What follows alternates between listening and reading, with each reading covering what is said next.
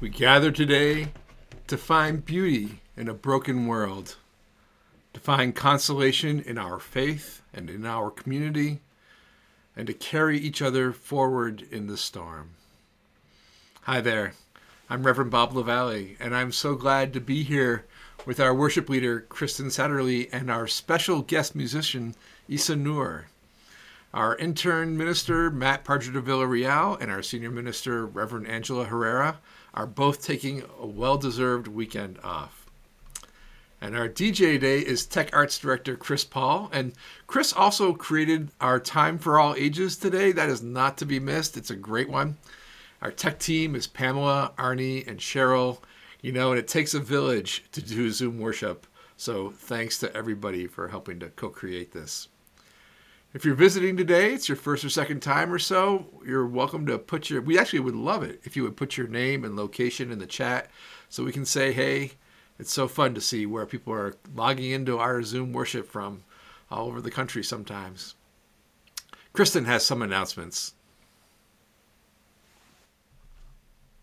Good morning. We want to start by saying a big thank you to all the folks who made last Sunday's barbecue possible. We had a great turnout of folks enjoying the jazz band and the bouncy house and the great company. I know I had a great time talking to people I haven't seen in literally years, and we're looking forward to doing more. Mark your calendars for the Pride weekend, June 6th through 11th. First Unitarian's float entry for the June 11th parade will be on a Star Wars Rainbow Cantina theme. Help create it by bringing the whole family to a pride painting party behind the religious building religious education building at 1 p.m. today. And you can still buy tickets to the New Mexico Isotopes AAA baseball team Pride Night on June 18th. Just follow the link on the First Unitarian homepage. The First U Young Adults will meet at 12:30 on June 5th in the Arnold Room and every first and third Sunday after that. All young adults are welcome. For more information, contact Emilia Mariner. We are Unitarian Universalists. We are a people of faith with open minds, loving hearts, and welcoming hands. Yes, that's the children's affirmation. And we'd like you to say it on camera to use in our 9 a.m. Sunday services. Whether you're 16 or 100, whether you're 6 or 106, we'd love to see you. Individually or in a group, all good. We'll have a video recording booth set up for you in the church courtyard on Sunday, June 5th from noon to 1 p.m. Call Tech Director Chris Paul at 505 463 1492 for details. Or you can grab your phone and record it yourself. Be creative. Then please upload your video to the link now posted in the chat. Now, if you have a chalice or candle set up, I invite you to light it with us now with the words of Sarah Ban Breathnach Expect to have hope rekindled. Expect your prayers to be answered in wondrous ways. The dry seasons in life do not last. The spring rains will come again.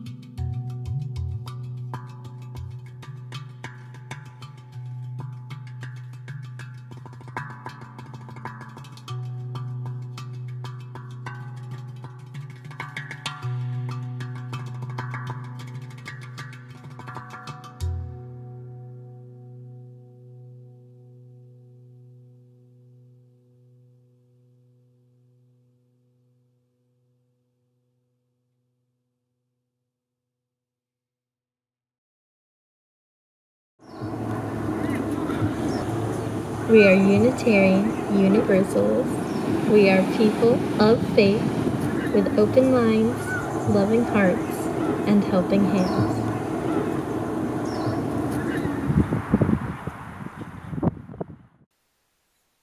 That was wonderful. Thank you, Chris. Let's pause the chat for a few moments during the meditation and prayer.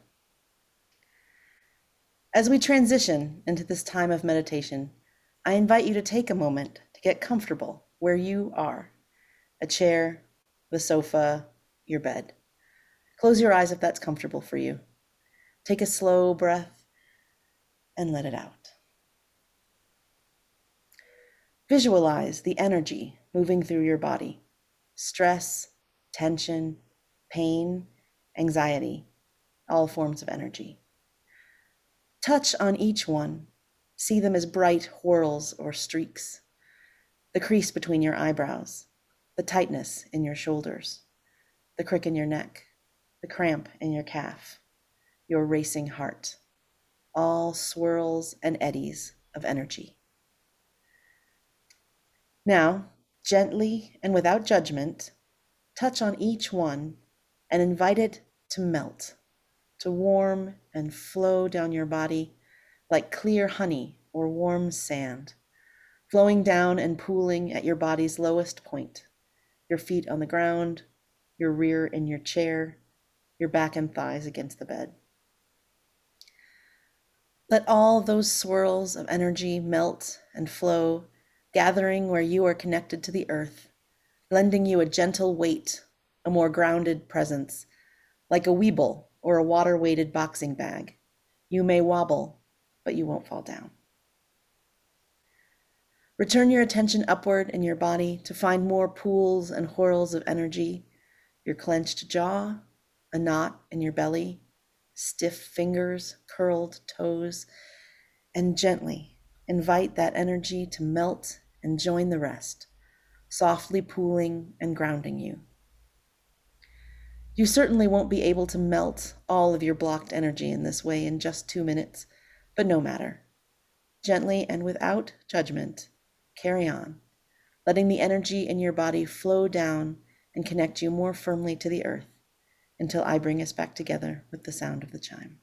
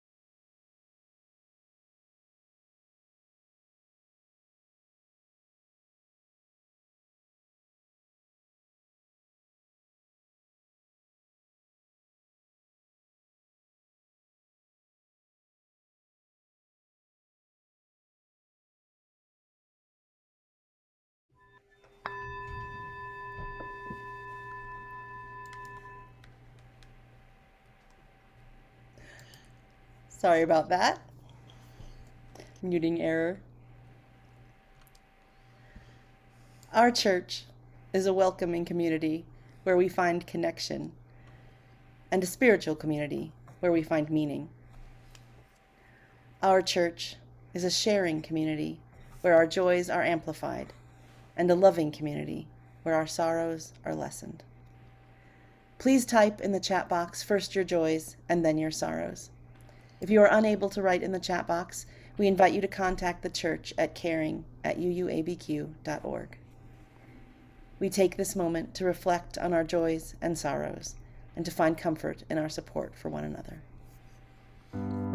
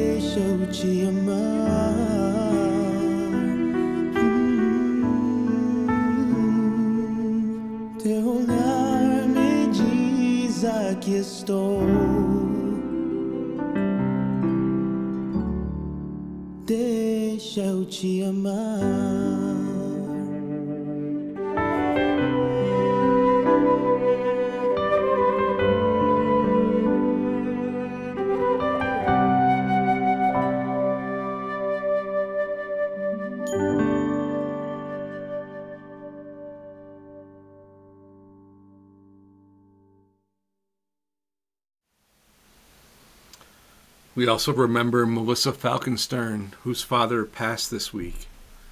We lift up her and her husband Andrew and her daughter Cora, who had just met her grandfather for the first time. May they be comforted by their memories, and may light perpetual shine upon him. On this Memorial Day weekend, we pray for the lives lost to war. May our leaders make decisions that honor their sacrifices. These and all of our joys and concerns, we lift them all up to the great powers of healing and celebration known by many names. This week has been a hard week for praying. And right now, I don't feel right just praying alone. There's so much to say and so much for which words are not adequate. So we're going to do a responsive prayer together using the words of Reverend Caitlin, Caitlin Cotter Kohlberg. After each line that I read, I ask that you say, We grieve together. I hope that there's some comfort in knowing that right now, in a hundred homes, we are praying together. As the news cycle brings us images of terror and heartbreak once again, We grieve together. As each of us faces into this new level of horror, We grieve together. as we remember other moments of pain and fear and loss, We grieve together. are we yearning for an end to violence and suffering, We grieve together. together. yearning for a true pace where all a true peace where all feel safe and whole, We grieve together. yearning for greater justice, compassion, and wisdom. We grieve together. In the shadow of violence, we remember we are all connected in love. We grieve together. In the shadow of violence, we recommit to working for a better world. We grieve together. In the shadow of violence, we find comfort and courage in each other. We grieve together. We grieve together. Peace be with you.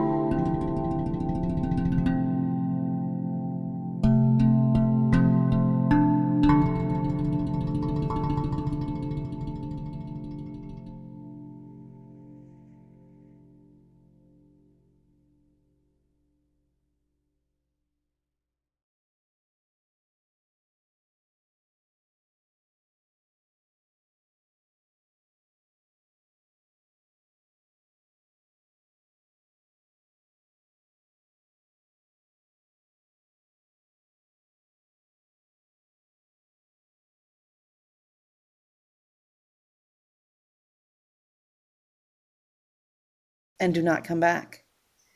In time, people begin to get the feeling that there's something weird in that part of the forest, and they don't go there anymore.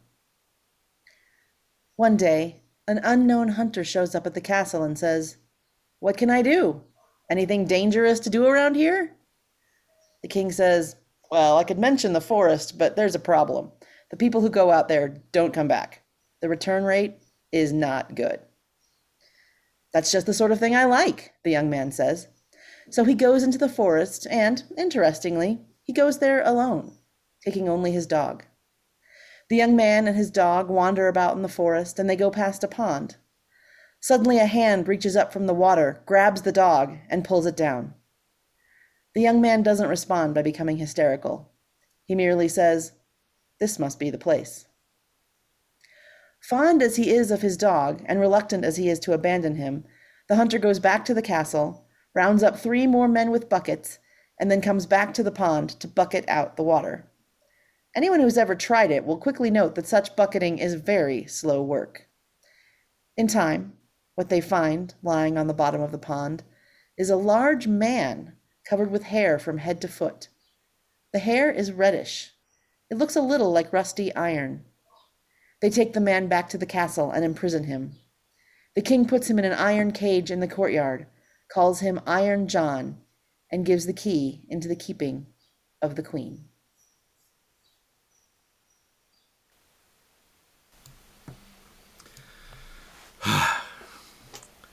We're in a time when it all feels too big, too awful, too unstoppable to find a way to think about all of it. Too big to find a way to talk about it at all. And I sure feel that way about today's sermon. I chose to talk about men six weeks ago, and as is seems the way of things these days, six weeks is a long time. The idea of men at war got a lot more complicated in six weeks and also a lot more painful. So here goes. Starting in April, a small group of brave men met for the first of three meetings where we watched a documentary about masculinity and then talked about it.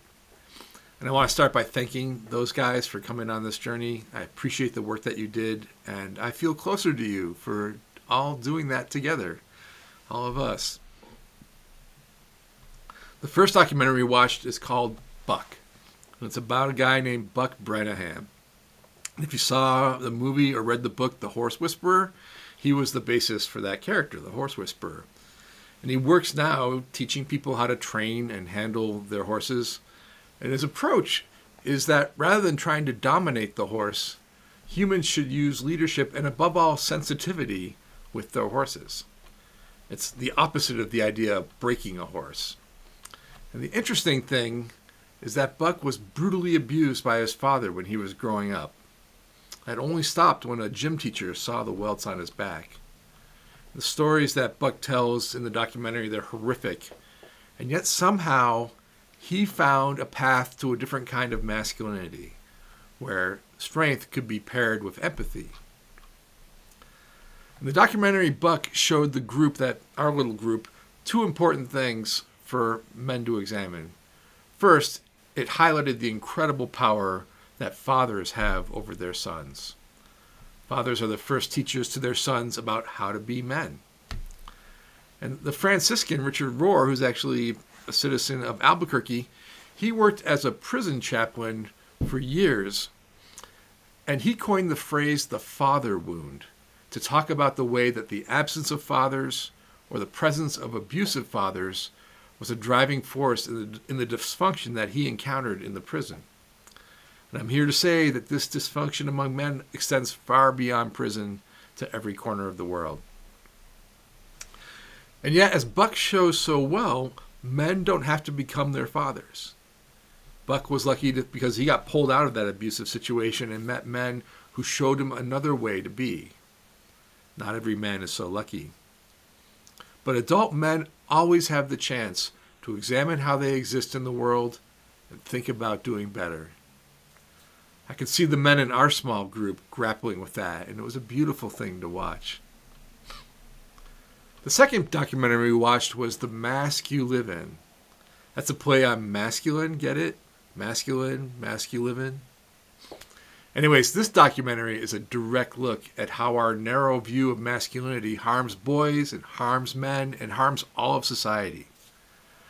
For example, one of the experts that's interviewed notes that in kindergarten, boys are eager to talk and engage in the class, while by sixth grade, boys are increasingly shut down.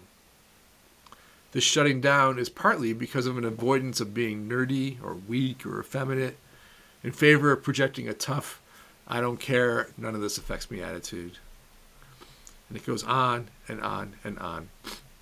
The In is an accurate an accurate documentary and I think for the men in the group there was a certain amount of like yeah dud yeah duh you know like the way we are now is bad and that actually reflects one of the ironies of doing this kind of work the men who show up to do it are probably already engaged with it in one way or another.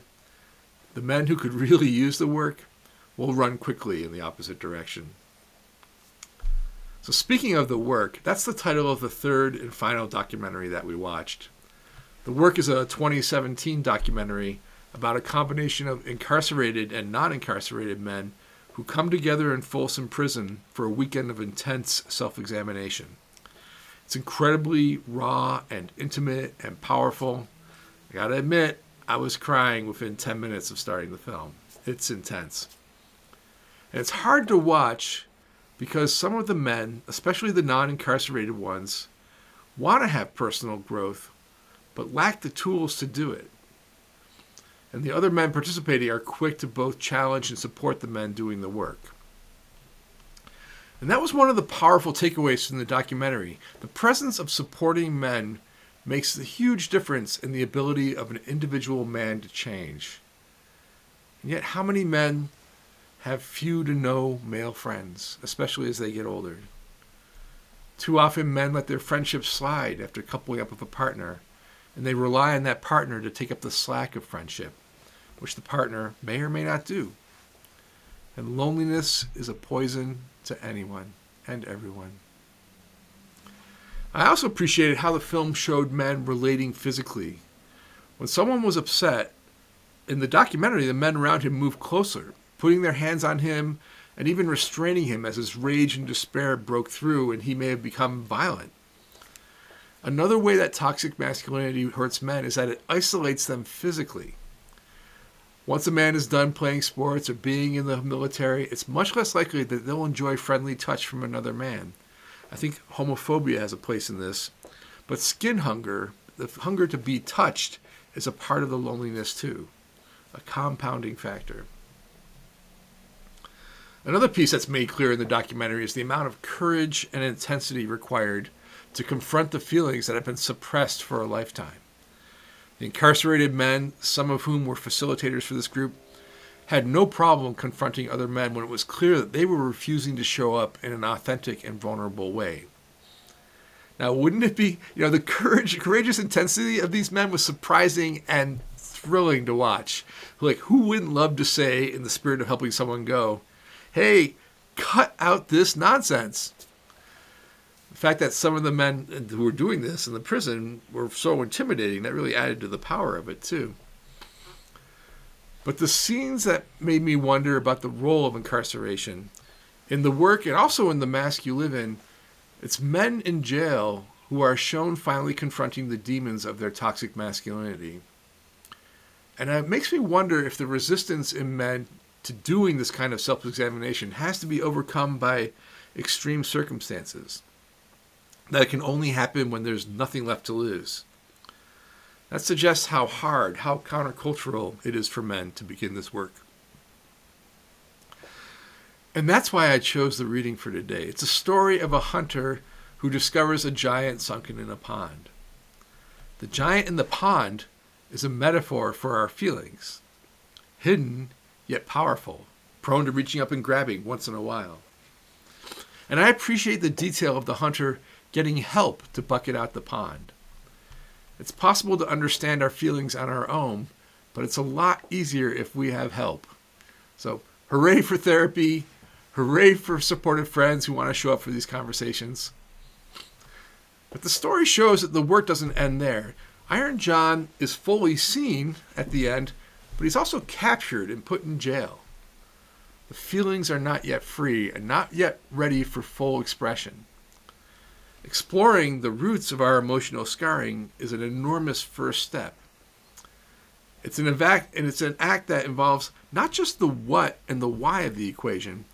It also asks the much more daunting question of what next? What do we men do with our feelings once we're aware that they exist? It's a deep emotional chasm for men who have spent their entire lives turning away from that question itself. Before we move on, I do want to say a word about Iron John. When I read Iron John in the 90s, it was a revelation to me, or at least I thought it was. When I revisited it this week, I found that the farther I got into the book, the less I agreed with it. I guess that's a good thing. You know, we've learned a lot since in, in, the 30 years that have passed. So I want you to know that I'm not necessarily endorsing the book. Like a good Unitarian Universalist, I'm just taking the parts that are useful and leaving the rest. And maybe you want to read it and find, find out for yourself. One thing that's for sure, we are much wiser about gender than we used to be. Make no mistake, we have a very, very long way to go, but compared to 1990, you betcha, we're in a better place. And since I'm talking about gender all along this, let's get specific. First of all, the binary of only male and female leaves a lot of important expressions of humanhood, of personhood, out of the picture. And you can refer back to Angela's sermon titled, the one that she just did, entitled Trans Children Are Made in the Image of God, for more on that. The idea of a binary is wrong and it's dangerous. Also, gender is like race in that it's a societal construct. It's just, just something we created. The idea that certain gendered characteristics are tied to specific kinds of bodies is wrong and dangerous. No one can persuade me that strength is solely the province of men or that nurturing is something that only women do. It's not true. It's nonsense. But like race, the idea of gender, even though both these things are not really a real thing, the ideas of them have incredible power.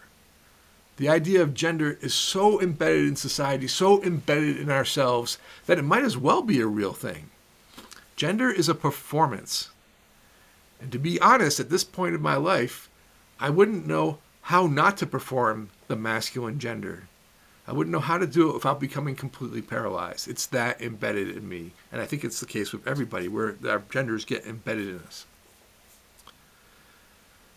Anyways, it's been a hell of a couple of weeks. Weeks where we saw hell, and that hell was generated by men. So if we don't talk about patriarchy and misogyny, we'll be stuck here in this hell. Also, if we don't get some rational gun control, but that's another sermon. So I want to read a quote from the book We Are the Work, which is about an organization that I'm a fan of. It's called Men Stopping Violence. And the book written with, the book was written by Dick Bathrick. In it, there's a quote by one of the leaders of the organization, a woman, who was speaking after the Oklahoma bombing. I think it applies to the moment we're in. It goes, What the Oklahoma bombing has done for me is to bring me face to face with how deep the resistance to, is to real liberty for women and people of color and gays and lesbians. And in its manifestation as opposing the government, the federal agents, their resistance makes it look like it is men fighting other men, who are, after all, the only worthy opponents. But the battle among men is taking place on a field of women of people of color, of gays and lesbians. The government in this scenario is code language for the rights of others. Others who were only supposed to serve men and remain subordinate to men, to white men. The lines are being drawn.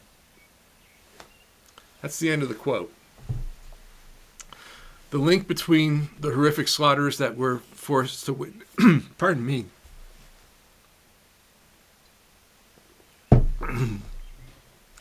The link between this horrific slaughters that we're forced to witness week in and week out and the hatred of women, these links is very strong.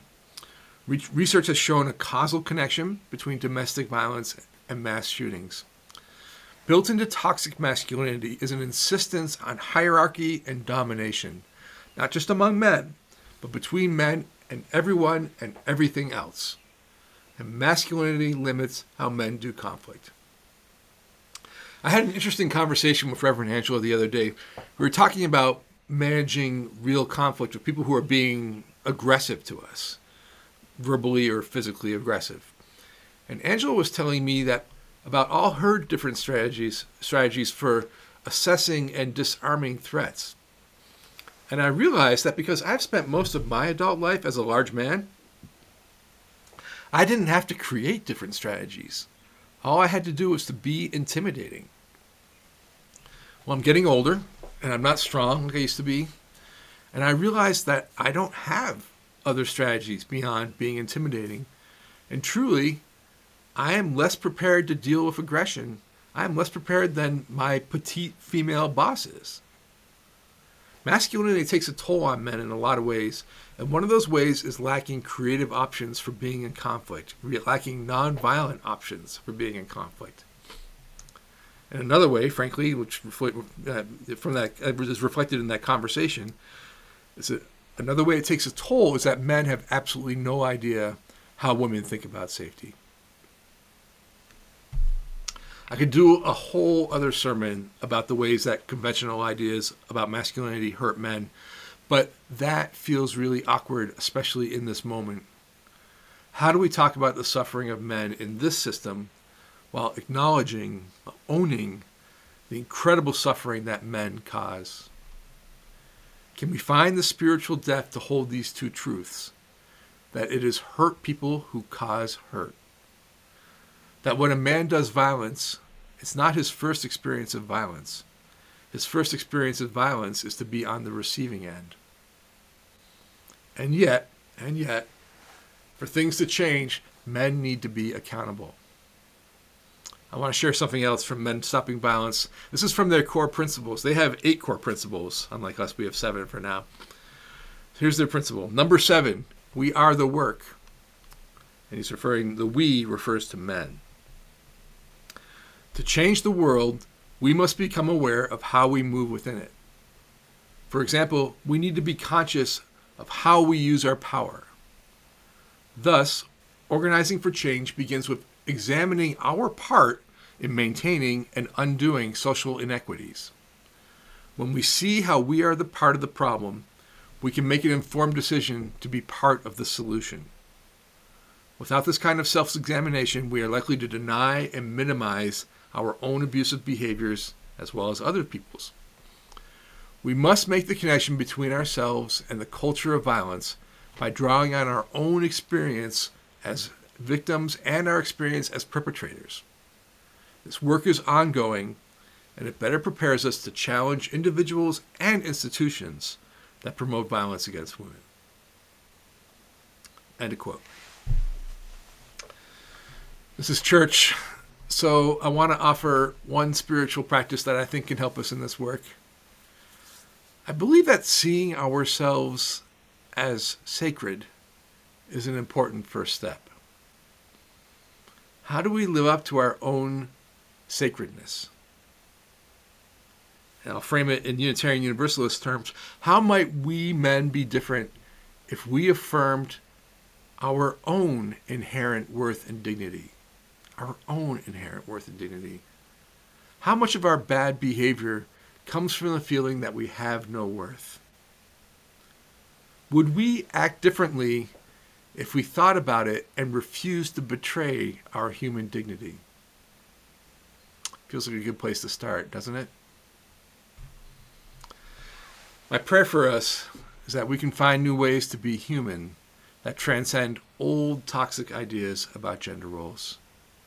My prayer really is that love will transform us. May it be so.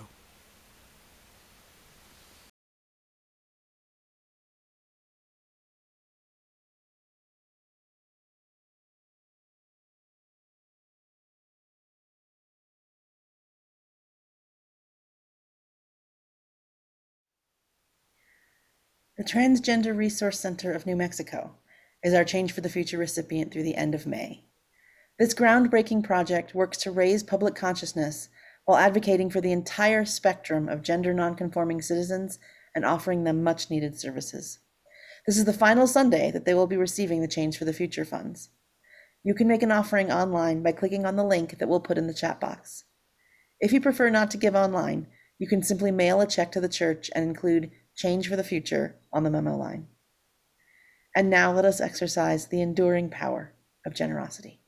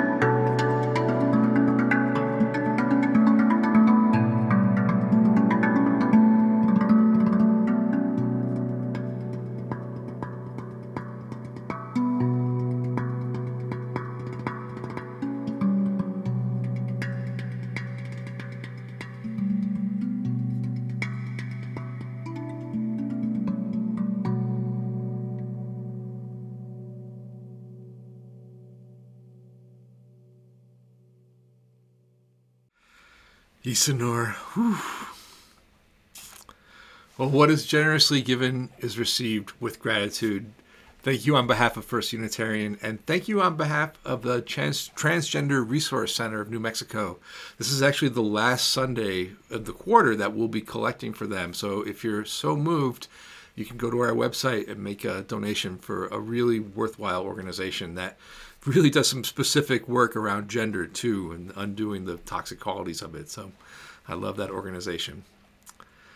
So we're coming towards the end of our service. If you want to stick around, you're welcome to stay through the credits. We'll put you in a breakout room. You can talk among yourselves. But wherever you are, I have a discussion question to suggest. That discussion question is In what ways do you perform gender? In what ways do you perform gender? And I want to make it clear that not all performances of gender are negative. There are joyful ways to explore and inhabit gender as long as we're not too attached to them, right? Anyways, before we before we extinguish our chalices, let's do our Pacham greeting. You're invited to change your view to gallery view. so you can see everybody's faces. If you're comfortable turning your camera on, we'd love to see your faces. Placing one hand on your heart, the other hand reaching towards your camera, your community. Let your faces be a prayer.